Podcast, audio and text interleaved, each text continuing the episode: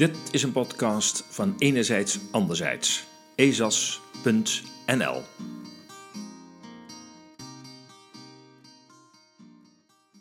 Duitsland na Merkel. Het idee is nog wat onwennig, maar het tijdperk Merkel neemt dit tweede coronajaar nu toch echt een einde. In september gaat Duitsland naar de stembus. Welk land laat zij achter en wie zien we hierna in het kanslerambt, in het machtscentrum Berlijn? Einde van tijdperk Merkel. Bij de start van het nieuwe millennium werd het duidelijk dat Merkel een factor van betekenis was geworden. Met de verkiezingen van 2002 in zicht moest hij het opnemen tegen de zittende kanselier Gerhard Schröder van de SPD. Merkel zou die slag met de door de wol geverfde Schröder nooit kunnen winnen, zo was de verwachting. Merkels kans kwam bij de verkiezing van 2005. Schröder toonde zich toen niet bang voor Merkel. Hij deed er lacherig over. In het verkiezingsdebat overheerste zijn zichtbare minachting. Dat kwam hem duur te staan. Hij verloor de verkiezingen met een klein verschil van Merkel, maar het was net genoeg. Schröder ging en Merkel begon aan een opmars als kanselier en machtigste politiek leider van Europa. Ze werd liefkozend Moetie Merkel genoemd, vanwege haar moeilijke uitstraling. Ze leek geen vrouw van grote avonturen. Duitsland moest een betrouwbare Europese partner blijven. Al tijdens de eerste regeerperiode van 2005 tot 2009 werd Duitsland meegesleurd in de financiële crisis van 2008-2009. Met 70 miljard moesten Duitse belastingbetalende banken overeind houden. De angst bereikte ook het kanslerambt. In een gezamenlijke verklaring van Merkel en haar toenmalige minister van Financiën verzekerde zij dat de spaargelden hoe dan ook door de Duitse regering gegarandeerd waren. Het werd haar eerste krachtproef. Doch tijdens de crisis won Merkel in 2009 wederom de verkiezingen. Duitsland koos voor zekerheid in woelige tijden. Ook in 2013 werd Merkel voor de derde maal de Duitse kanselier. Met miljardeninjecties van de ECB bloeide de economie in Europa weer op. In 2015 kreeg het smetteloze imago van de altijd in controle zijnde Merkel een forse deuk. In een moment van overmoed en gevoed door het diepe schuldgevoel vanuit de Duitse geschiedenis zette Merkel de grenzen open voor vluchtelingen uit Syrië. Dat leek een beperkte groep. Maar haar gebaar van welkom bracht naast de beoogde Syrische vluchtelingen ook een ongekende stroom van immigranten uit andere delen van de wereld en Zuidoost-Europa op gang, op zoek naar een beter leven. Met applaus en bloemen werden de honderdduizenden ontvangen op de stations. Er was aanvankelijk een overaanbod van vrijwilligers om de vluchtelingen en immigranten op te vangen. Maar al snel sloeg de stemming om toen bleek dat het aantal nieuwe Duitsers in een jaar tot een miljoen was toegenomen. Ook klaagden veel vrijwilligers over de ondankbare houding bij bepaalde groepen immigranten. Ook logistieke vragen drongen zich op. Hoe krijgen we die allemaal aan een woning? Hoe integreer je die mensen in de hoogontwikkelde Duitse arbeidsmarkt? Welke extra druk zou ontstaan op onderwijs en gezondheidszorg, beide slachtoffer van jarenlange bezuinigingen? Met de verkiezing van 2017 begon Merkel schoorvoetend aan haar inmiddels vierde termijn. Gefluisterd wordt dat president Obama haar zou hebben verzocht nog eenmaal aan te blijven. Dit uit angst voor de door massa-immigratie omgeslagen stemming in Duitsland, die de rechtse AFD in de kaart zou kunnen spelen. Het zou haar meest gespannen periode worden, waarin zij haar land en bevolking nog een keer op de proef zou stellen. Een verzwakt en verward land als nalatenschap. Het is nog geschiedenis in wording. Toch kunnen sommige lijnen al als kenmerkend voor de coronaperiode onder Merkel worden vastgesteld. Duitsland onder Merkel heeft in grote lijnen de coronamaatregelen van talrijke andere landen gevolgd. De vraag is of Duitsland niet de aanjager van veel op angst gebaseerde maatregelen is geweest. Angst en tobberigheid zijn kenmerken van de Duitse geest. Je merkt het al aan de weersvoorspelling, altijd dramatischer dan de realiteit. Duitsers zoeken structuur en zekerheid. En dat is precies wat Merkel bood, ook in coronatijd. Ontluisterend waren de aanvallen op de democratische bewegingen die zich verzetten tegen de aantasting van de grondrechten. Iets dat ook in Nederland beleid was en nog is. Merkel heeft daar een verbaal sterke bijdrage aan geleverd, iets dat haar zeer te verwijten is. Na de vluchtelingencrisis die haar land verdeelt, heeft het land nog meer verdeeld en verward. De zucht naar zekerheid, angst als basisoriëntatie heeft Duitsland tot een voor bepaalde groepen repressief land gemaakt. Het binnenvallen bij een rechter, het oppakken van advocaten die een herstel van burgerrechten eisen, heeft bij velen, vooral in Duitsland, herinneringen opgehaald aan minder fraaie tijden in de Duitse geschiedenis. De persvrijheid is onder Merkel sterk ingeperkt. Zij bracht een kille DDR-wind in het kanslerambt. Merkel laat een gespleten land achter dat geladen is met achterdocht, wantrouwen, angst en frustraties. De armoede, niet in de laatste plaats door de miljoenen die in haar regeerperiode ongepland instroomden, is in de Duitse steden niet meer te ontwijken. Haar op de winkel passen heeft tot een verzwakt Duitsland geleid, dat nu onder dwang van de door de coronamaatregelen mogelijk gemaakte Great Reset van landgenoot Klaus Schwab op digitaal terrein nog veel op haar concurrenten moet inlopen. Ze lijkt toch vooral de privatisering van overheidstaken verder te hebben gebracht. De zorg als moneymaker heeft ertoe geleid dat zelfs tijdens coronatijd nog ziekenhuizen moesten sluiten. De onder historisch spannende tijden na de Tweede Wereldoorlog tot stand gebrachte grondwet heeft zij vanwege het virus met het grootste gemak aan de kant geschoven. Advocaten en rechters laten vervolgen of intimideren, vrije journalisten het leven zuur gemaakt door hun bankrekeningen te laten blokkeren. En dat is uniek in Duitsland. Achterdocht, wantrouwen, angst, armoede en frustraties maken Duitsland vatbaar voor politieke avonturen. Een land dat toch al gevoelig is voor radicale wendingen. Onze premier verliest in Merkel een politieke vriendin. Al was de liefde van Merkel in Rutte al wat bekoeld door het Chopin-incident, waarbij Rutte tijdens een EU-begrotingsvergadering over hulp aan Zuid-Europa demonstratief een dikke biografie van Chopin ging lezen. Dat vond Moetie kinderachtig en stak haar toorn niet onder stoelen of banken. De naam van Rutte, die ook in Nederland beschadigd is, is bij veel EU-leiders verdwenen. Nederland is zijn moreel kompas kwijt, schreef de Süddeutsche onlangs omdat Rutte, ondanks een lange lijst van leugens en schandalen, maar niet naar huis wordt gestuurd.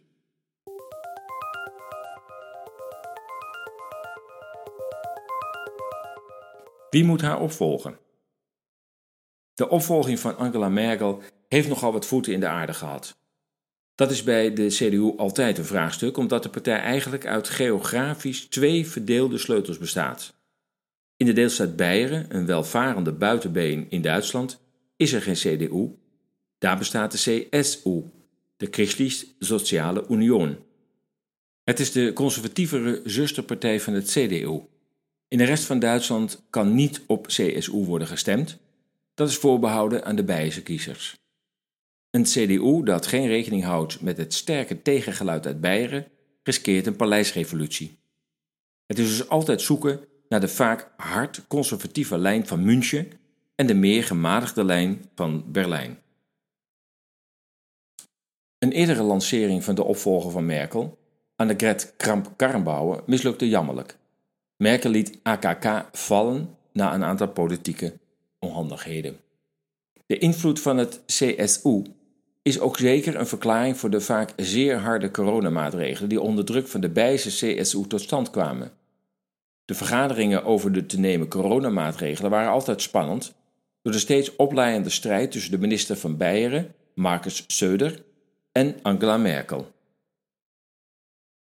Armin Laschet, CDU. Söder leek ook kandidaat voor opvolging van Merkel. In de peilingen blijkt hij populair vanwege zijn harde maatregelen tegen corona. Bij de tegenstanders van die ingrijpende maatregelen is Söder echter gevreesd. Uiteindelijk zou hij het niet worden, de partijleiding besloot in afwijking van de leden van de partij te kiezen voor de veel gematigde persoon van Armin Laschet. Met Laschet lijkt de partijleiding te kiezen voor een zachte leider die door de partij nog aanstuurbaar is. Met de populaire en licht populistische Söder kan de partij met Laschet wel eens door München op sleeptouw worden genomen. Het zou Duitsland Duitser maken, conservatiever, waaronder Laschet de verwachting is dat die vooral een West-Europese oriëntatie zal hebben, een soort Bonner Republiek 2.0. Toen het gedeelde Duitsland voor het westelijk deel nog Bonn als hoofdstad had, kenmerkte de Duitse politiek zich door een sterke oriëntatie op West-Europa. Bonn, met haar ligging dicht bij de Frans-Belgische grens, maakte de Duitse politiek ook meer gericht op haar buurlanden. Met Söder komt het machtscentrum ongetwijfeld in München te liggen. Ook niet voor iedereen een plaats met een onbevlekt verleden. Hoofdredacteur van het blad Focus zou hebben gezegd: citaat, Stop die Söder. Hij is karakterologisch ongeschikt. Hij is machtsgeil. Einde citaat. Armin Laschet zouden we al moeten kennen. Hij is onze buurman, minister-president van Noord-Rijn-Westfalen. Geboren in Aken in 1961 is hij sterk op Nederland georiënteerd. Hij is een bekend gezicht in Aken waar bewoners hem regelmatig waarnemen. Opgeleid als jurist en journalist, in welke hoedanigheid hij voor de Bijse radio en televisie werkte. Hij heeft diverse ervaringen opgedaan als parlementslid, in Europese verbanden en nu dan sinds 2017 als minister-president van Noord-Rijn-Westfalen. Lachette is ook lid van de Atlantic Brücke, een club die we later nog eens zullen uitdiepen. Het is een organisatie om de Duits-Amerikaanse banden te versterken. Zonder lidmaatschap van deze organisatie is het moeilijk carrière maken in de Duitse politieke arena. Lachette is geen man van grote woorden. In die zin is hij het spiegelbeeld van zijn bijze tegenstrever Söder. De man die erop stond dat de niet werkende mondmaskers door welwerkende medische maskers werden vervangen. Lachette was aanvankelijk nogal laconiek over het virus en hield in weerwil van het landelijke besluit tot het afsluiten van de nationale grenzen die met Nederland open. Door een harde aanval van Söder zwaaide Lachette, die nog gekozen moest worden als CDU-kandidaat voor opvolging van Merkel, om en verhardde zijn coronamaatregelen. Het gevaar loert dan ook dat Lachette, ook als hij kanselier wordt, voortdurend richting München moet kijken. Wat vindt Söder ervan? Annela Baerbock, Bündnis 90 Die Grüne. Of Lachette de opvolger van Merkel wordt, wordt natuurlijk pas in september bepaald bij de landelijke verkiezingen. Het is namelijk niet ondenkbaar dat niet CDU-CSU, maar Bündnis 90 Die Grüne de grootste partij wordt. Hoe onwaarschijnlijk dat nu nog mag lijken. In de peilingen staan ze er momenteel goed voor. Lijsttrekker, als we de Nederlandse term daarvoor gebruiken, is Annalena Baerbock. Bij de partijbasis is hij onomstreden en populair. Een verdeeldheid als bij de CSU-CDU kent de partij niet. Wie de website van Bündnis 90 Die Grüne bekijkt, ziet windmolens, ijsberen op smeltende ijsschotsen, partijleiders met mondkapjes.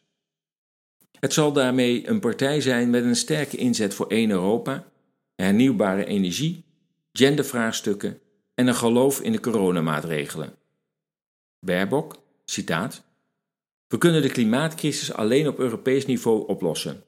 Als de Unie één ruimte wil zijn die de mensen beschermt tegen crisis, die staat voor een nieuw begin, dan moeten wij investeren in Europa. Einde citaat. Uit het verkiezingsprogramma, citaat. Siberië en het Amazonegebied staan in brand. IJsland heeft de eerste gletsjer dood verklaard. En we beleven de ene hete zomer na de andere, met mislukte oogsten en bosbranden. De klimaatcrisis is hier. Einde citaat. De partij mag dan als links te boek staan. Zij heeft zich nimmer tegen militaire inzet van Duitsland buiten de eigen landsgrenzen verzet. De Süddeutsche schreef al in 2010 dat de partij al in 1999 haar vredesoriëntatie had verloren door in te stemmen met de inzet van Duitse troepen in Kosovo. De Atlantikbrücke heeft op dat punt de Duitse politiek stevig in handen. Bündnis 90, die Grünen, mogen nu er in de peilingen goed voor staan. Als puntje bij paaltje komt, kiezen de Duitsers toch voor zekerheid en continuïteit. Het CDU lijkt daarbij voor veel Duitsers altijd weer de gewenste politieke vluchtheuvel. In welke mate corona en de maatregelen bij de verkiezingen in september een rol gaan spelen, is ongewis. Het kan een spelbreker zijn die alle voorspellingen op het laatste moment nog in de war kan schoppen. Waarom we regelmatig over Duitsland schrijven. Veel van onze berichten berusten op ontwikkelingen in Duitsland. De reden is dat wij denken dat Duitsland bepalend is voor hoe wij met deze crisis omgaan. Het land is economisch het sterkste land van de EU en heeft maar liefst negen buurlanden, waaronder Nederland. Op details kunnen buurlanden wel iets afwijken, maar op de hoofdlijnen moeten we voor ons coronabeleid toch sterk naar Berlijn kijken. Daarom onze extra interesse voor ontwikkeling bij onze oosterburen. Dit was een podcast van Enerzijds Anderzijds. U kunt ons steunen met een donatie. Ga naar de donatiepagina op onze website ezas.nl. U kunt daar eenvoudig doneren via Ideal of met Bitcoin. Steun ons werk, maak ons sterk. Enerzijds anderzijds zoekt naar nieuwe inzichten in actuele thema's. De massamedia die lang werden vertrouwd, hebben dat vertrouwen bij velen verloren. Enerzijds anderzijds wil met haar berichtgeving meer balans brengen in actuele onderwerpen. Lees onze berichten en artikelen op ezas.nl. Laat ons uw mening weten en deel onze artikelen.